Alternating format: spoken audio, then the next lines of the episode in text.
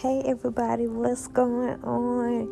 It is Good Friday, and indeed, we do know about the seven last sayings of Jesus Christ. And although something bad happened on a Good Friday, there was a great outcome, and that was the fact that he was able to overcome death from the grave because on Sunday, when Sunday came, they saw that the grave was empty. So, I don't know what you're facing in your life, and I don't know how your week has been, but if you feel like you've been going through hell or you feel like your week has just not been good and you feel like life has been crucifying you, I just want to let you know that it will get better. Just like the situation with Christ being nailed to the cross, He did it for us. It was a painful sacrifice, but in the end, the results made it all worth it. So when you look at your life, whatever it is, maybe you might be going through the worst trial of your life, but it's only to birth forth triumph. And sometimes we have to go through pain because that's a season of birthing something great.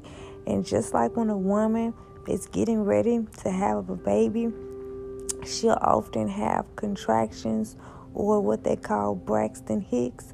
So sometimes even the thing that seems so painful and so bad still has the power to turn out to for something beautiful to be birthed from it and something to blossom and grow. So I want you to not be discouraged in this season and know that God can still turn your situation around. So keep going and hold your head up high and don't let anything deter you.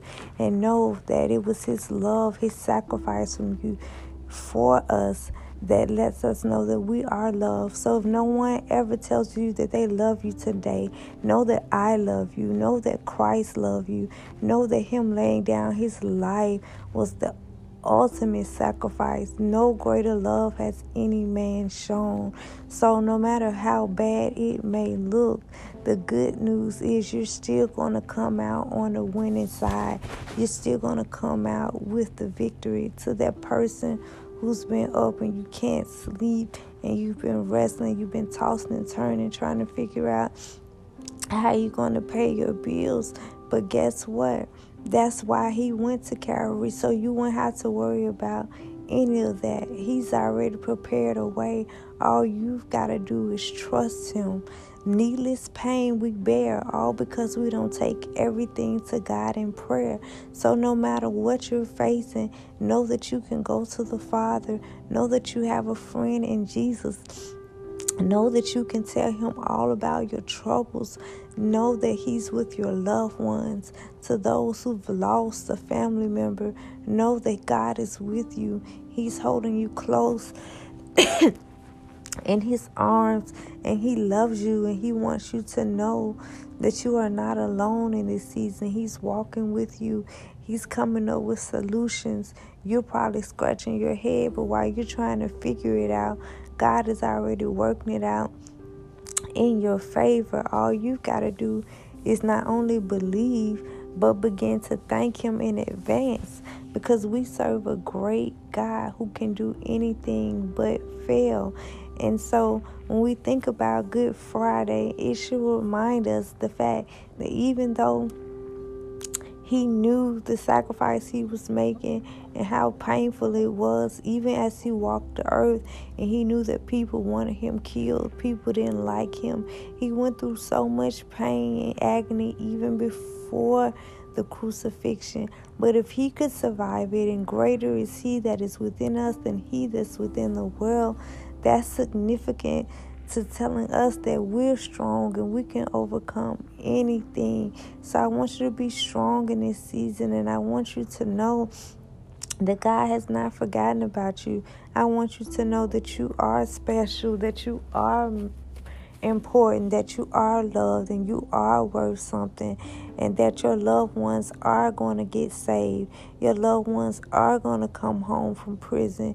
Your loved ones are going to come home off the street. Your loved ones are going to put down the drugs. Your loved ones are going to stop the violence. Your loved one's mental capacity is going to be balanced. You will not spend another day or another night engulfed in tears and worry and pain. You've got to cast all your cares over to the Lord because indeed He cares for you. And there is so much power, not only in the name of Jesus, but in His blood. So when you think about giving up, you've got to think about how He didn't give up. He could have chose to not go to the cross or he could have chose to get down, but he chose to stay there just for you and I. And so because of that, I pray that you continue to hold on, that you have the strength to keep fighting and know that God is with you and he loves you. And I pray that you have an amazing day.